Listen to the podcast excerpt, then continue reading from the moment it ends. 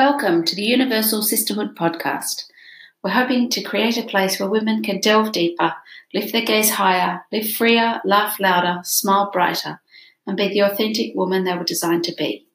Every human heart is created to be known, loved, and understood.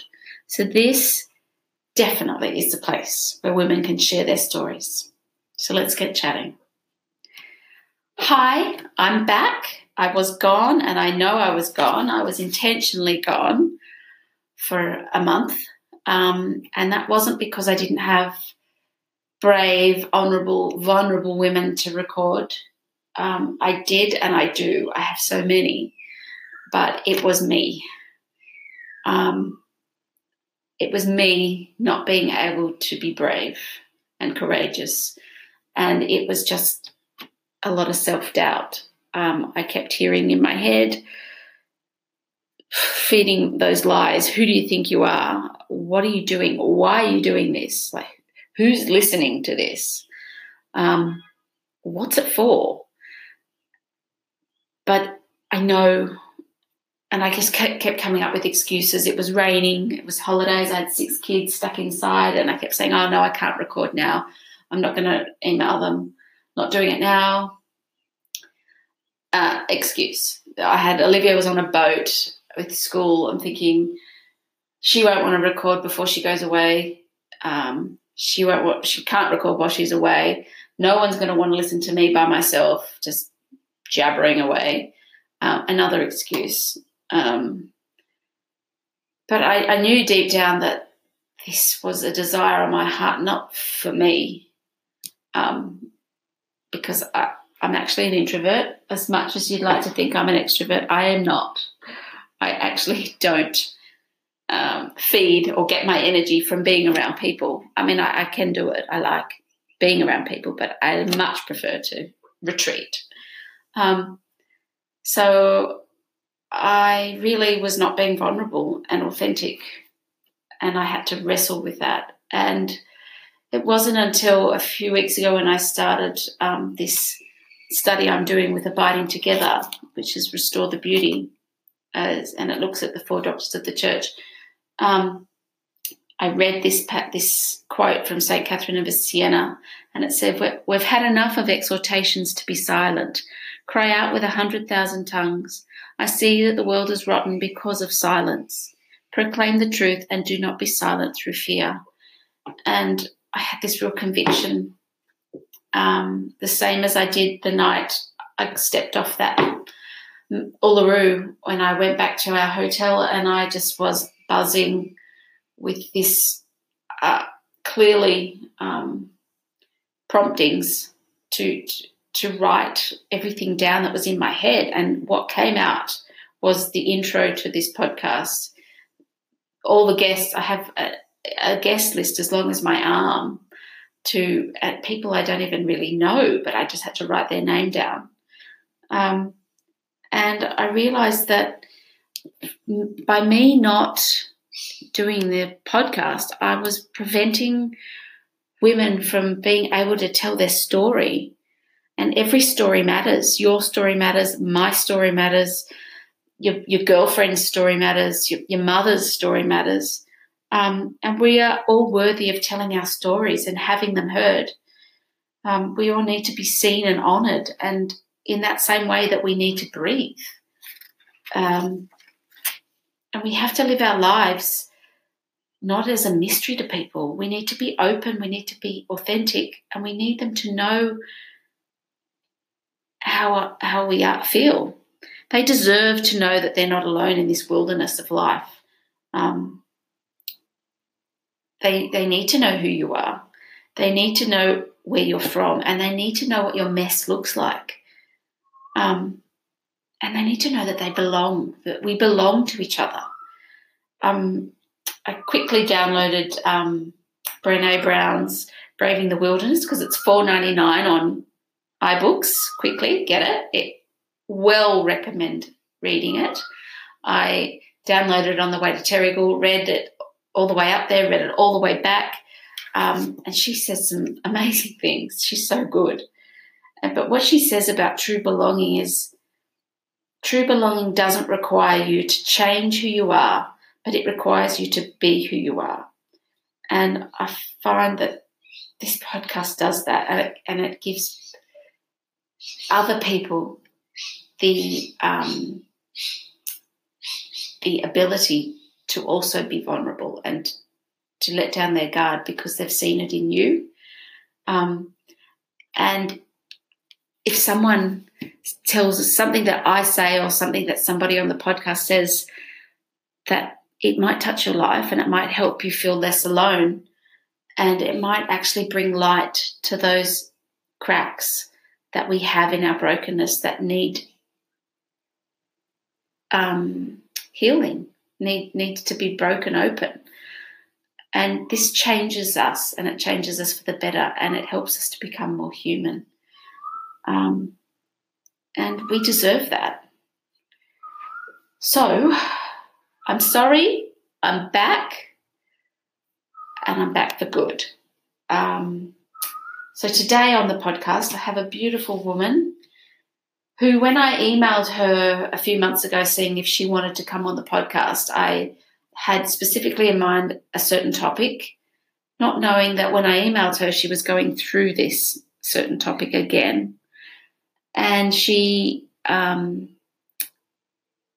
courageously said to me, look, I would love to talk about it, but not now. I'm not ready. And I said to her, when you are ready, just contact me and we will talk.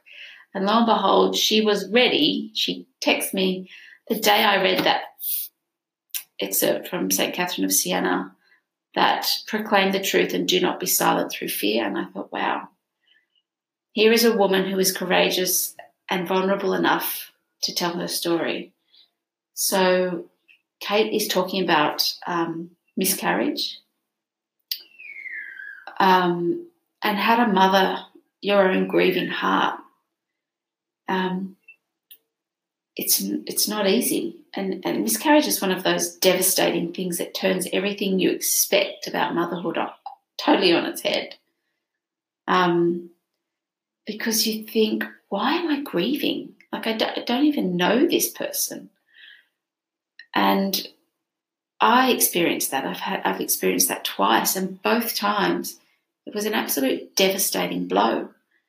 And you think just because life comes early, no, sorry, just because death comes early to someone, in this case our child, it doesn't mean that the grief was any less, um, because it was our bodies were cr- harbouring a life. They were creating, they were growing, they were sustaining an actual life, and that has a profound effect on you, on your makeup, on your on your story.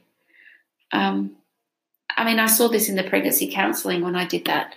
Women would be grieving, ringing up, wondering why on earth they were grieving. Like, what was this feeling that they had when they were told it was just a lump of cells and um, it didn't mean it. Look, it, it doesn't mean anything. You'll be fine. Move on with your life. And they couldn't, because they were knitting in their womb this life.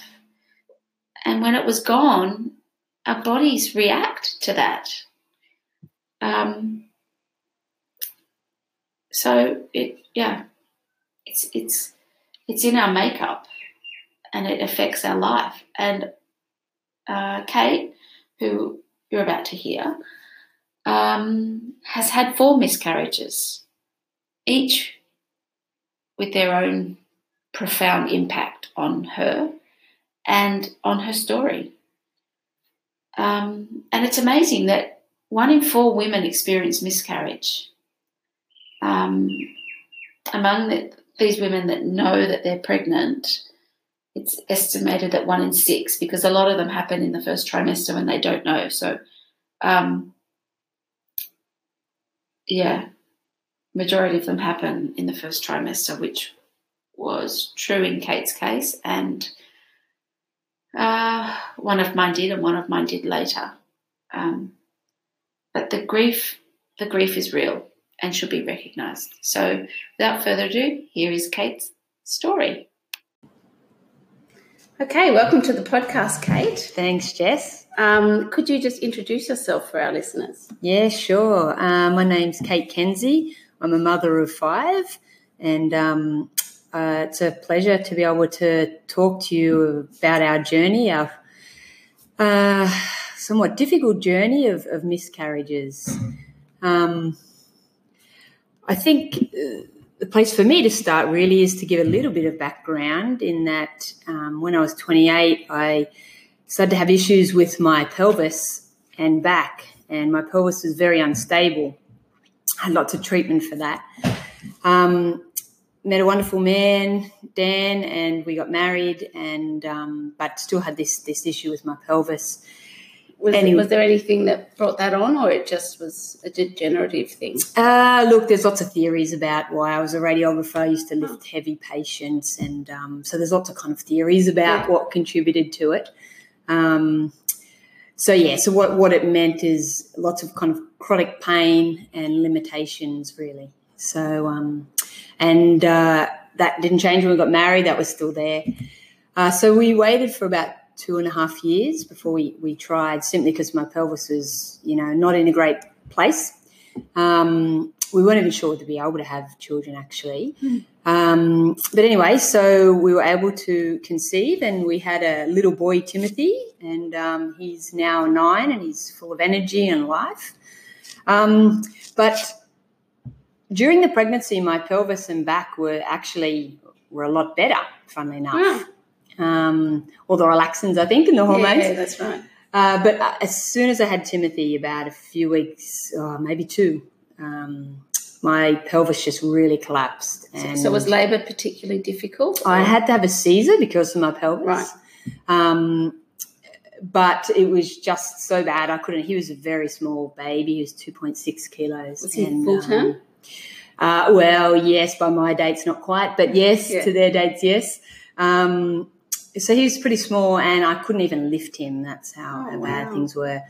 So it was very difficult, and to the point where I was never able to lift him. So we had to kind of manage um, things differently. So mm-hmm. uh, as he got older, you know, for hugs, he'd have to climb up on the table. And so were you and, bedridden um, after you had him? No, not really bedridden, um, but I couldn't lift him. Mm-hmm. So I relied on people to... to lift him up for me, put him in my lap. Yeah, out of the I cot, fed. all that lifting. Yeah, is a lot. That's right. I know it's very physical. You forget how physical it is having a baby yeah. and what you need to do for them. Um, so so we had to do things differently, and we managed. Uh, but I, I guess what happened is that he was getting bigger, and I couldn't, and my physio team couldn't kind of get me strong uh, yeah. at the rate in which he was getting bigger and more active. So anyway... Um, I got to a place probably maybe when uh, he was three. We always wanted another child, but look, it was just kind of survival mode really every day um, in terms of the physical pain and, and so being pain on a scale of one to ten. What are we talking? Oh, look, just so constant niggles or just debilitating? Uh, no, I wouldn't say debilitating, because I was able to be up and active, mm. but you know, it, it could go up to say a seven. Yeah. I have a pretty high pain tolerance, yeah. but it was more the limitations, I think, and it's kind of had to be careful how to do this, and mm. so there was that was constantly in my mind. Um, did things um, put you out, like for days on end, like one movement, or? Uh, yes, yeah, so I guess it was the combination. Then yeah. you do something little, and yeah. then it's like, oh man, I'm really flared up, and yeah. um, again, it was just kind of relying on people to to help out. Mm. Um, and so, look, we got to. And I was absolutely loving motherhood, loved it. Um, so we, we, but we did get to this painful, um, but peaceful place really of, of saying, okay, look, uh, you know, my health is more important, and there was a real fear that, you know, how would I manage two children, mm. let alone, um, you know, just kind of uh, surviving right now and mm. still doing physio and whatever I needed to, to do. So we got to this this place of going, you know what? That's fine. We'll, we'll just have the one child, and you know we'll, we'll love him and and grow strong. And um, but it's funny how God works, because um, I think It was when Tim was about three, a lady prayed over me. And as I said, we're at this place of, you know, we're, we're not going to have any more children. And she randomly prayed for fertility. Hmm. I thought, oh, Did you ask? You didn't ask? Didn't mention anything about children. And uh, so she said, um, she prayed for fertility. And later I said to Dan, gosh, she prayed for fertility. What do you think that means? And I'm like, you know, not think too much about that. Yeah. And uh, anyway, uh, not long after, Um, this is the first time this has ever happened. Dan was saying goodnight to Timothy, and Tim said, how come I don't have a brother or sister?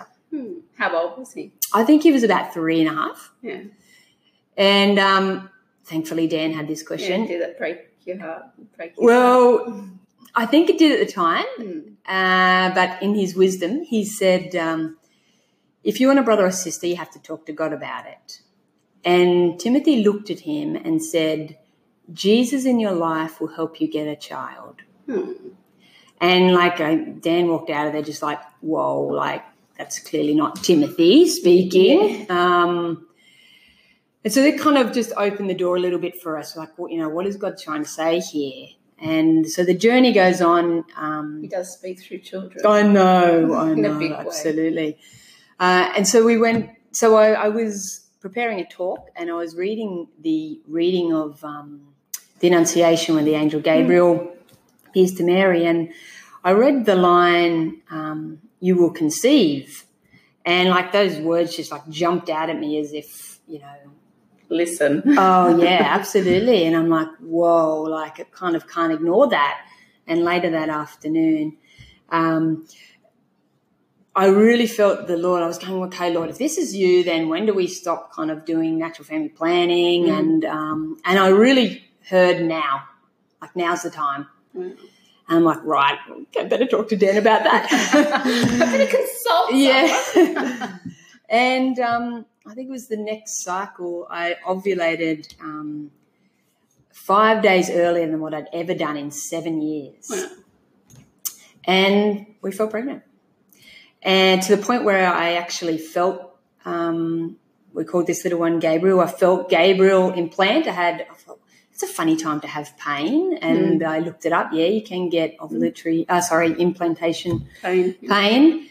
Wow, this is amazing. And we were just like over the moon. God has really, Answered this is God. Yeah. Like, God has given us this child. Like, you know, I got to a point going, God, I don't want to do this for me. I don't want to do this just to give Timothy a another sibling. sibling. Mm. I'll do it for you if you want this. Mm. And then it happens. I'm like, wow, like, you just kind of couldn't get my head around it, really. We were just really overwhelmed with God's blessing.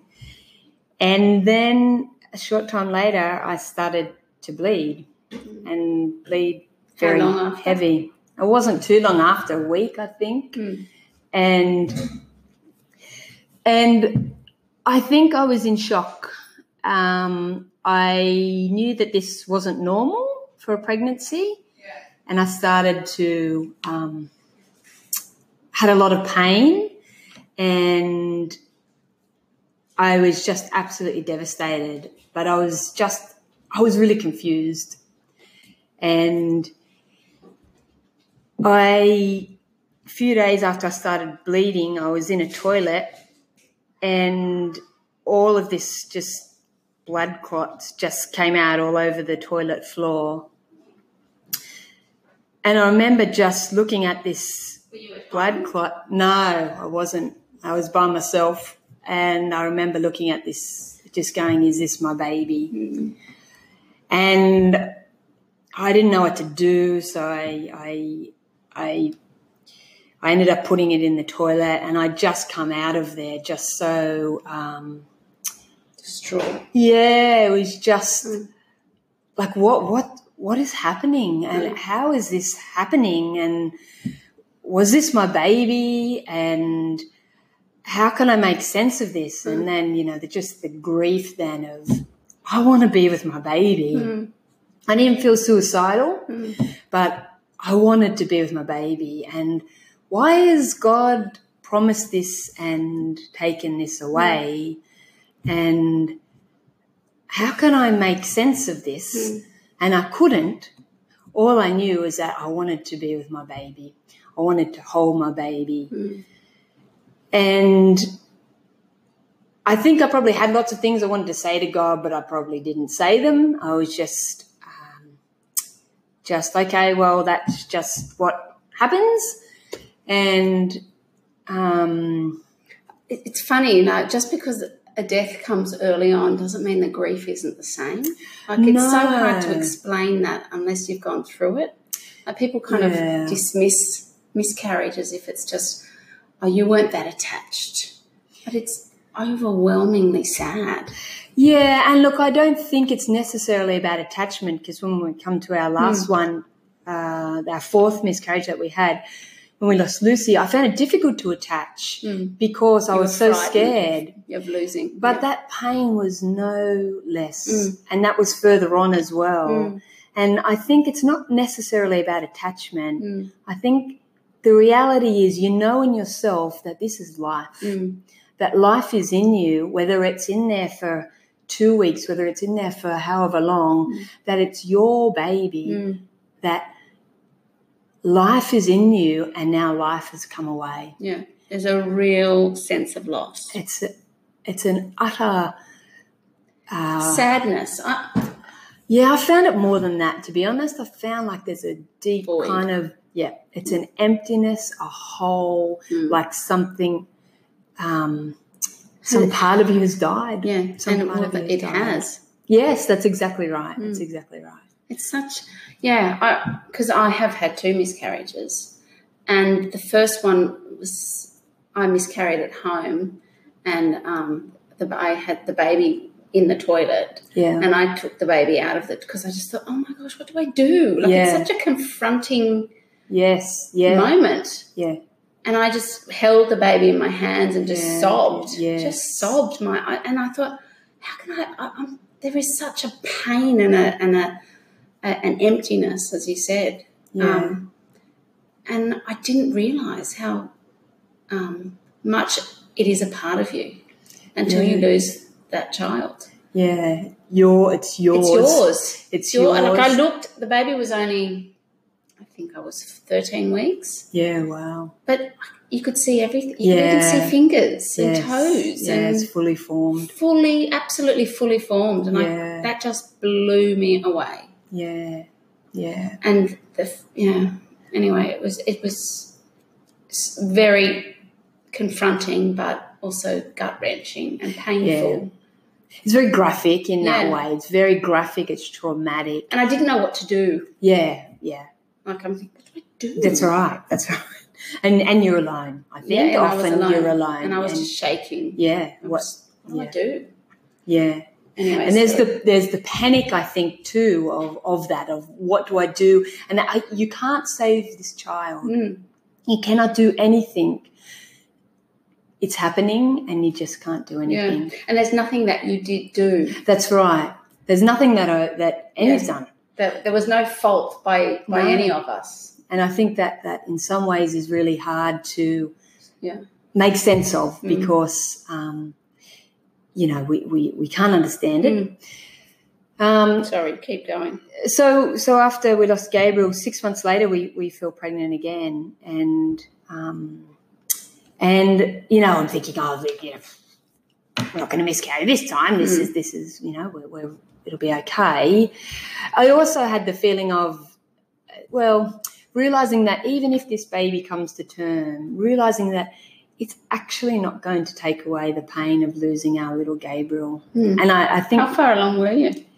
Uh, for the second one, we were six and a half weeks. Mm. So all of mine have been in early, early, early trimester, mm. yeah. Um, so... So that happened, and so we lost we lost Raphael, mm. and again just all angels, this, oh. yeah, um, just confusion, yeah, just grief yeah. at its core. This, I want to hold my baby. I want to, mm-hmm. I want to meet my baby. And um, but I think it probably wasn't till we had the third one, which was uh, maybe a year after mm. we um, we were pregnant and we were much further on. I think we were eight weeks, and um, we lost Lucy. And that was probably the point where I, like, cracked it with God. You're you're entitled. And um, I just remember saying things like, how can you give and take away? You're supposed to be an intervening God. Why do you intervene with some and not others? And I just remember just being in this world of pain and just sitting in in um, in a little space that we have at home for prayer, and just I, I gave it to God. I swore at him the way I've never sworn mm. to any human being. I told him I hated him for this, mm. and I gave. Oh man, I just. I just gave it to him. I mm. couldn't understand you as a God doing mm. this. Mm. And when I was letting out all this abuse, I kind of had this image of Jesus on the cross, and every time I'd abuse him, I just felt like he was just being, he was taking it on himself. He was just being nailed to the mm. cross. And, but there's a part of me that goes, I know I need God to get through this. Yeah. So that was the funny thing. So yeah. I kind of put him in the doghouse. Yeah. It's like you're banished, but yeah, I you can come of, back for, for dinner on three nights a week. Yeah, when I say. Yeah. And that was it. It was yeah. when it was when I say. And so I'd go to prayer, kind of just because I know I need you, Lord. But my heart was so it's closed. Not, yeah. My heart was so close. I was like, man, we have been through this three times. Yeah. Why? Yeah. Where are you, God? Where are you in this? My heart is breaking here.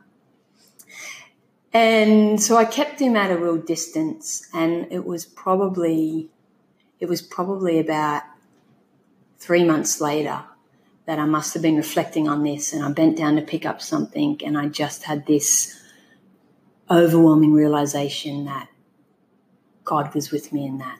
Mm. And then I just burst into tears. It's like I was abusing him, mm. telling him all sorts of, you know, terrible things. Yeah. And he was with me. And the funny thing is, is that that realization that Jesus is with me is actually the thing that I cling on to yeah. when things don't make sense. Yeah. So, you know, you can ride along in life and, oh, yeah, you know, I've kind of got life sorted, or I, I know how God works, I know this, I know that. And then there's a little crisis and things, you know, you can't make sense of. Yeah. And it's like that's the one thing I know for certain. I know now for certain that Jesus was yeah. me. It doesn't matter what happens. There's no divine promise that your life's going to be easy. But there is no. the promise that he will never abandon you. Yeah, and I probably had to learn that the yeah. real hard way. But we all do. Mm, um, but it's certainly been something that I, I can cling on to. Mm. And so you can fully I can accept. trust. Yeah. I can actually trust that now. That, that's such a beautiful thing yeah. to have trust, because most people are just clawing their way mm. through life, and you can you've got something very, very tangible. Yeah, to hang on to yeah. now, I think. And that, and and then it would, I guess when it's come to the, the last miscarriage which we had, which was just um, in August this year. Mm, sorry, I'm sorry it was so soon. No, that's okay. I, I wanted to I be able know. to speak, um, mm. I guess, when, when things are a little bit raw too. Mm.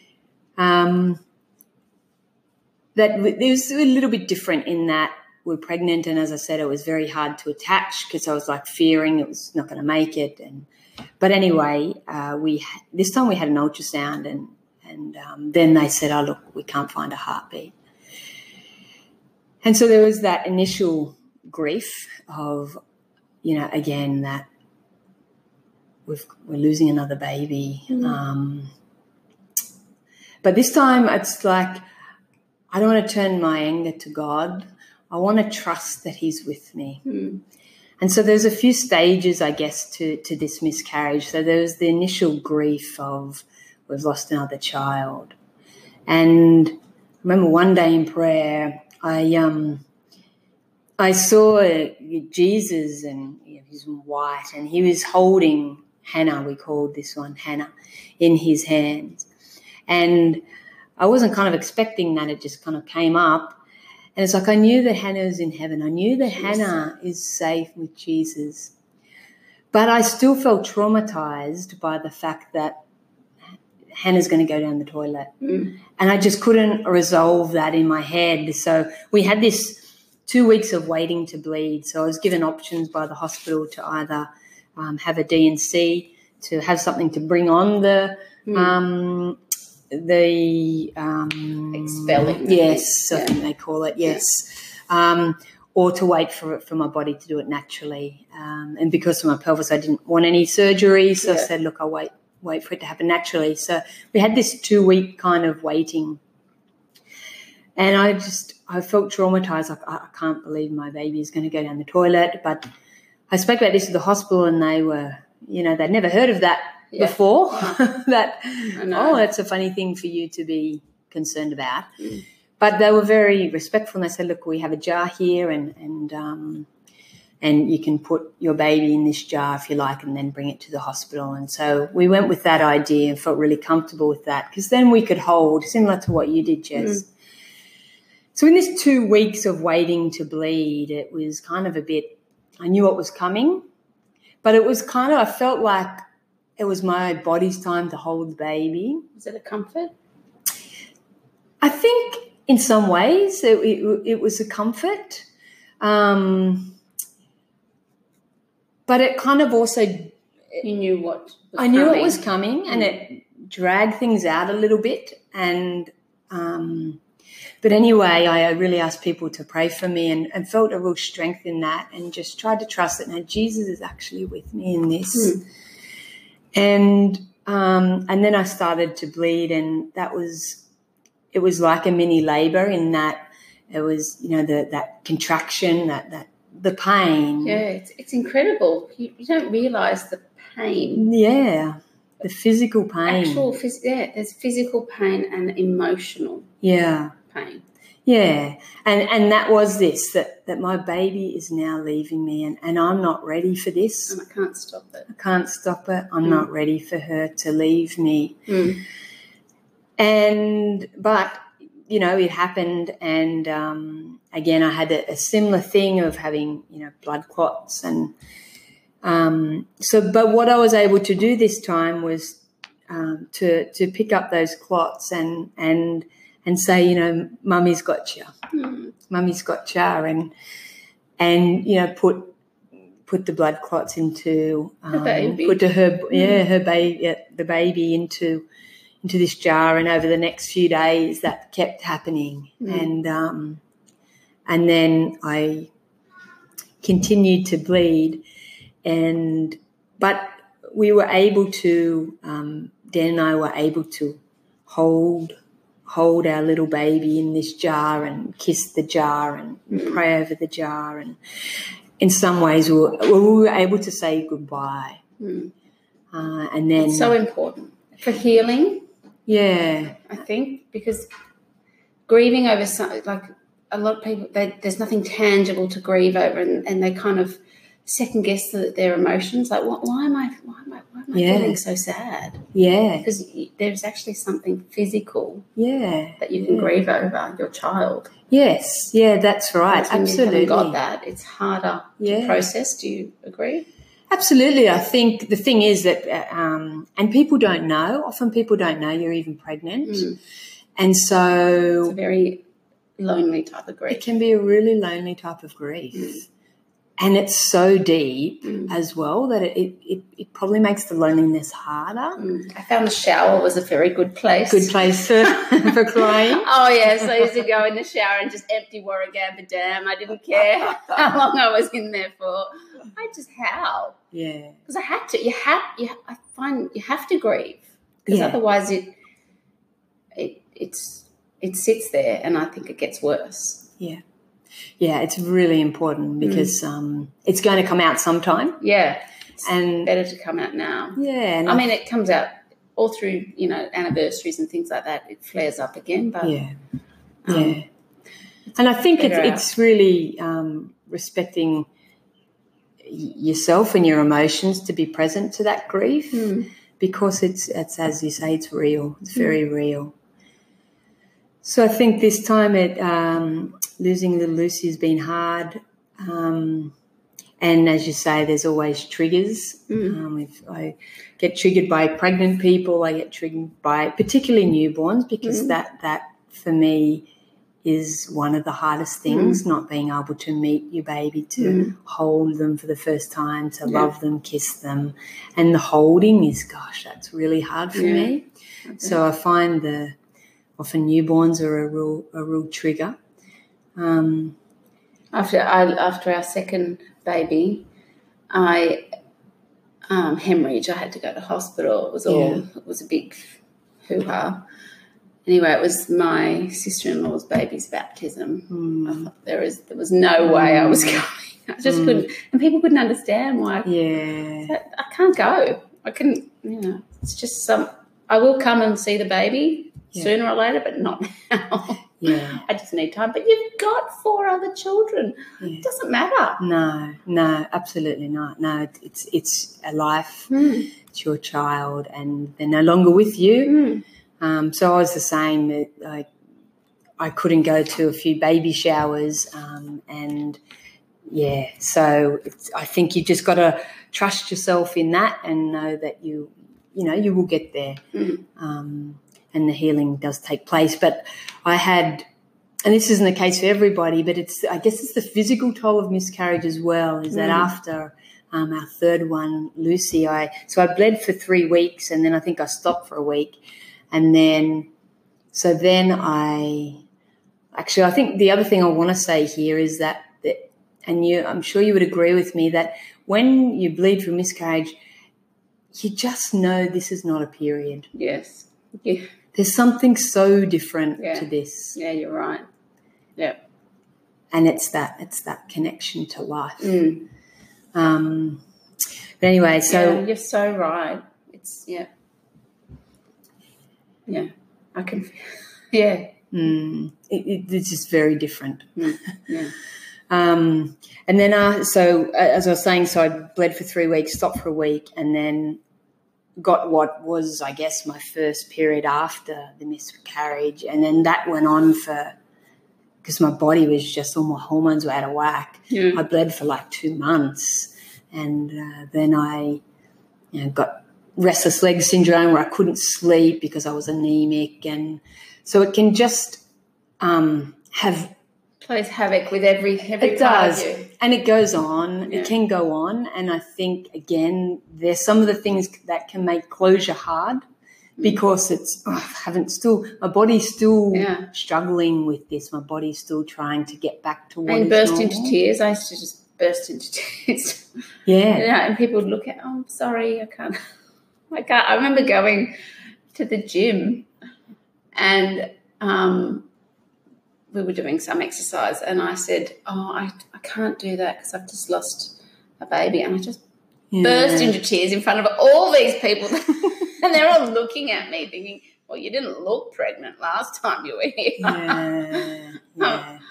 It's just, yeah, my emotions were like like up and down. Yes. Yeah. But there's there's always so many cliches with being pregnant. I don't know whether were you sick because I'm violently ill. Like I'm so sick with my pregnancies, and for our second miscarriage, they thought, oh, maybe because I was so sick, mm. maybe you're having twins. Mm. So I um, went down for an ultrasound to see whether there were two heartbeats, but there was none.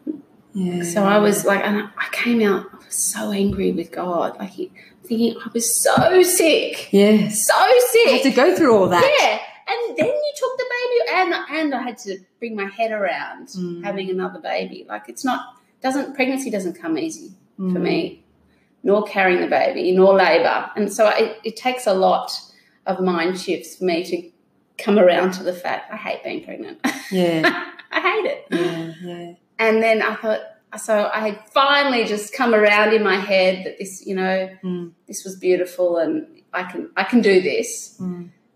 So, so sick, thinking, oh, I have twins, still trying to get my head around that. Mm. And then mm. to be told the baby's dead, I was like so angry with God. Like yeah. I'm thinking, why did you put me through that? Yeah, yeah. Like that, that you you can't take the baby away now after what I've gone through. Yeah. But then you look what he went through. Mm. As you said, he, you know, the nails on the cross. This is, he didn't say pick up your, you know, um, mattress and follow me. He said pick up your cross. Mm. And I find that that, you know, these are our crosses. Mm-hmm. Yeah, and look, to, to be honest, I, I, I've never actually been able to make any sense mm. of... Well, this um, side of heaven, I don't think we will. No, and uh, perhaps some of the peace that's come in, in losing Hannah in this last one is that I, or the grace perhaps, that I didn't try and work this out. I didn't try and make, why is this happening? Um Because maybe I've, I'm a bit older now and I realise I, I can't make sense. I, I can't understand this. So, so what's your relationship like with God now? Is it? Yeah. Um, is he in the doghouse or is he, is he allowed inside? Well, I can. No, he, he's allowed inside, absolutely. Um, and I know that I actually know in terms of healing, there are a couple of things that help me heal. One of them is um, talking about mm. our children. And I love to to say, because often people say, do you have any more? And I say, oh, yeah, we have four others. So they, they're in heaven. Um, we lost them through miscarriage. And I don't say that because I want sympathy over mm. it, and, and I don't, but I, I like to recognise them because they exist, yeah. and that's really important. Yeah. Really important for me. Um Uh, do you find, I know in it wouldn't be in any other circle except for Catholic circles, about uh, the size of your family, do you find that sometimes you're, you've got to defend absolutely yourself, like that kind of inverted? Yeah, I think so. There's a, there's um, which is totally wrong, by the way. Yes, that's right. It's yeah. totally wrong, but definitely there's, oh, you've only got one. Yeah. Um, you know, like that must be a stab in the heart. Yeah, it's, it is. It is. And, yeah, it's hard to know whether you, you come back with something a bit, you know, cutting back yeah, or yeah. Do, you, do you just kind of hold your tears and walk away mm. and say, well, you don't know what. You've got you no idea what I've got, gone through. Yeah, yeah, that's right. And so, look, I think that that, that can be there for sure, and, and I carry that a little bit, even though I know the reality is that, you know, um, it, it's not about how many children yeah, you have. He sees everything. Yeah, and, and look, you know. Um, it's definitely not about how many children you have. No, no, that's right. And um, it's not to get into heaven, is it, how no. many children you have. No. So that that's certainly there. But I think in terms of healing, um, so speaking about them for sure. Uh, we we asked, um, Tim knows about his siblings. So every day we, on the way to school, we always say, Saint Gabriel, Raphael, Lucy and Hannah, pray for us. So we get them to pray for us. Especially, okay, we have candles for each one of them, and mm. on their, um, well, birth conception day, I've worked out, we light their candles, or at Christmas and then Mother's Day. How do you deal with that with your child? Like, yeah, sure. That that's um, a really good one. How do you one. navigate that kind of mm. landscape? Yeah, that was that was um, that what we thought would be very difficult was actually beautiful mm. because we didn't tell Timothy at the time. He was four when we first lost Gabriel, and I, as I said, I was just so distraught and in shock and confused and emotional. Mm. Um, And then Raphael was six months later. And then, again, by the time we got to the third one, and as I said, I was just in rage at God and this world of pain that I just couldn't bring myself to tell him. Mm. And then it just kind of came on my heart. It was coming up to Gabriel's birthday, and Timothy was five. He'd just gone to school. And I just really felt like, I want him part of this. I want him part of, I mean, they're part of our it is, family. It is his yeah. sister. Yeah. And so we we just sat down and because um, he had at time to time asked, you know, well, you know, when will I have another brother or sister, and, you know, mm. talk to Jesus. Yeah. But we sat down with him and, and we said, Tim, you know, we've got some news to share with you. I think Dan did it because I was, you know, too emotional. Yeah. And I would have been in the shower. Yeah, you would have been in a long shower. um, and you know what? Timothy jumped into Dan's arms oh. with joy. he, it was just, just such a joy for him to know that he has brothers and sisters. Yeah. And then he started to ask questions. Why did they die? Um, how old are they? Who came first? Where am I in the order? Mm. He's all the big brother. Awesome, yeah, all these awesome questions. And from time to time, um, he'll say he feels sad that he doesn't have a brother and sister or that they live in heaven. Mm. The other day he said to me, I was a bit upset about losing Lucy, and he said, are you, are you sad? Sorry, about Hannah. He said, are you sad because of Hannah? And I said, yeah. And um, he he said, you must be really sad because it happened to you. Mm-hmm. And I went, yeah. Children have such insight. Yeah, absolutely. So he, he kind of gets it. Yeah. Um, he did, did then say that he wished that he didn't live so that he could be in heaven to meet Jesus. And I said, you're breaking. No, no. I know. I said, you're breaking my heart. God. So, so, so that's certainly um, talking about them is one way of healing, having candles that help us um, signify or symbolize something tangible, something tangible yeah. for us. And then I think... The, the the two main things really, and to get back to your original question about God, the first thing is that I know that I'm going to meet them in heaven. Mm. And this earthly life is short. Like I'm forty-two now, and no, it doesn't and I'm flies. Yeah, I really, you know, we Heaven's really going have to be this. Good.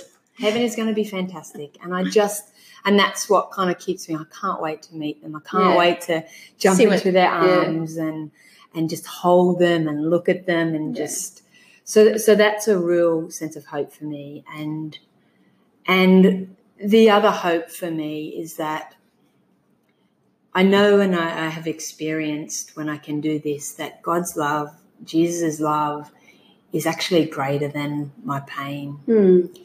And the few times that I've been able to allow Jesus to come into that pain, that place of pain, and fill it with his love. That's where he meets us. Has been the place, yeah. has been the times where I've felt healing. Yeah. But it's hard to do because none of us want to feel pain. No. We, we often... Suffering is such a foreign concept for us. We, we don't yeah. want to do it. Who no. wants to do it? Who wants to feel pain? Mm. But it's almost like we need to. Mm. For healing, we kind of need to feel the pain when mm-hmm. it comes up. And but I'm, I'm not great at this all the time. No. But to try and allow Jesus' love to to um. To I come know. Into I was space. Looking at the sun. It was the sunset the other day, and I just thought, where the because my kitchen overlooks the mm, it's west, so I can see the sunset, and where the light meets the dark is where. It's just so beautiful. And yeah. where, where his light meets our pain, that's where we find him, and that's yeah. where the beauty is, in that pain. I just thought, yeah. The, just the sat dark... there at the kitchen sink just crying. Yeah. I'm pretty good at it. We might need you to help with the drought, I think, Jess. Oh, yes, just send me to Wagga or somewhere. But, I mean, that's true. I mean, that, that's what I think it says in Psalm, in Psalm one thirty-nine that um, – that the darkness is not dark to him; it's as light as the, mm. as the day, and and that's, I guess, what I've experienced is that that he's Jesus is with us in the incredibly hard parts of life mm. um, that we can't make sense of. That that just leave our hearts bleeding. That Jesus is with us. Yeah. Yeah. Thank you. Is there anything else you want to say before we? Um, no, I, I think just if if other women out there have experienced this, uh, we all grieve in, in different ways. But certainly, if you're able to to speak to somebody who's shared that before, I found that that also does help in mm. healing because, like you said, it, it, it is hard for people who haven't been through a miscarriage to really comprehend the the. what it's like, the depth of pain, the rawness of, of yeah. that loss. But if you've been through that, then then there is that that sense of um, connectedness. It's always a shock too. I remember when yeah. I had our second miscarriage, I was totally shocked. Mm. I'm thinking, why am I so shocked? I, I, it floored me. Yeah, absolutely. I was, absolutely. Because it's not the trajectory we think motherhood's going to look like. Mm. You think, you know, you plan everything, you know, you've got, well, I do anyway. Oh, I'm pretty sure mm. I'm very human, like most people. Yeah. They do that. But you, in your head, once you find out you're pregnant, you look at the dates and you see, yeah. oh, what's going to happen? Oh, I will be, you know, yeah. it'll be summer and I would have gone through Christmas. And, that's right. And then when those milestones happen mm. without that baby, mm. it's devastating. Yeah. Well, I think that's how we, we get excited about things. I mm. mean, we've we've had godparents chosen, you yeah. know. I mean, that's just how you kind of... Um, yeah. You, you build, yeah, yeah, that's right, and I think that's very normal. And I, part of the grief is that, but I think the important thing to say that the grief, the deepest grief, is about the loss of life, mm. and that's not easy, and that, and we don't get over that quickly. No. In fact, I met a lady, and she was in her nineties. And um, she said to me, oh, you know, do you have any other children? And I said, would I normally say, oh, yes, we have four others in heaven through miscarriage. And she said, oh, that was the same with me. She said, I had two miscarriages, then I had a daughter, and then another two miscarriages. And I said, you don't really get over it, do you? And she said, no, you don't. When, whenever I've told people about my miscarriages, they were, oh, I did you? I've had one too. Yeah. And then people just don't talk about them. Yeah. And it just, it's this grief that just sits there mm. and it has to come out. Yeah, and I think I think that's it, that people, it, it's hard to speak about and mm. for... Because for so long, people, oh, it's just a lump of cells, it's nothing, you know, yeah. it's nothing to worry about, you'll be fine, get on with your life. Well, actually, it's not. Yeah, it's not. It's my child. That's right. And I think it is the, it's the hard thing to talk about because it's, especially at the time, as I said, often people don't know you're pregnant. Mm. So then you kind of come out, oh, I lost the baby, and then people don't know what to say. They don't know how to deal with that. Yeah, don't know how to deal with that. But I think if you know somebody who, who has had a miscarriage, then... and it's helpful for you, then, you know, mm, I found helpful. Some healing in terms of that. Before you go, one other question. Your husband, how did, like, I found it, um, the, our second miscarriage, he was devastated. Mm. Yeah. Um, which really shocked me. Yeah. Um, just, they grieve in so many different ways. Yeah. Yeah, I think, find... yeah, definitely, for sure. It's very different. It, I think it's different particularly for the women because they have all the physical You yeah, know, we have all the sign. we have all the feelings, yeah, we have all the, the changes in our body, and then of course, um, you know, when the baby comes away, I mean, your, your husband might be there, but might not be, and so mm. we kind of have that um, the physical and that kind of connection. So I think it is a little bit difficult or harder for for the males. I know for Dan, he's um, it probably wasn't till the fourth. Till Hannah, really, that he really stopped and was present to what was happening mm. because I think his default is to make sure I'm okay and to mm. be there for me. And while this is impacting him, he's he was just wanting to support me. Mm. Whereas um, this time, which was really awesome, he was just able to go, you know what, I need time myself at the moment. And he was able to... To cry, yeah, yeah, he was able to cry, and you know, he took um, Hannah to the hospital. So he was able to hold. He wanted to do that himself. He said, mm. "This is just my time with our little one," and um, so that that was something special for him. Mm. So I think they're definitely affected, mm. and but they they do it differently. Mm. It, it comes out differently. Um, whether they get busy, I think Dan would probably yeah. also do that for me, like. Part of his grief might be, okay, Kate's, um, you know, struggling. She's emotional at the moment. I'm going to get in there and I'm going to wash up mm. and I'm going to I'm going to do this so that she doesn't have to do it. She can, you know, um, mm. have a break. So that that can also be a part of grief. That that busyness can yeah. be part of grief. Yeah. And so, yeah, I certainly believe that um, the men feel it as much, mm. just expressed in a different way. Wow, great.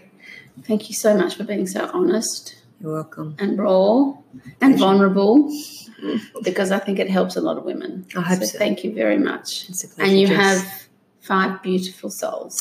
Thank you. Yes, can't wait for heaven. It's going to be gonna a party. Be good. Yeah, it's going to be great. So before you go, Kate, yes. not over yet, you have to tell us something that brought you joy this week.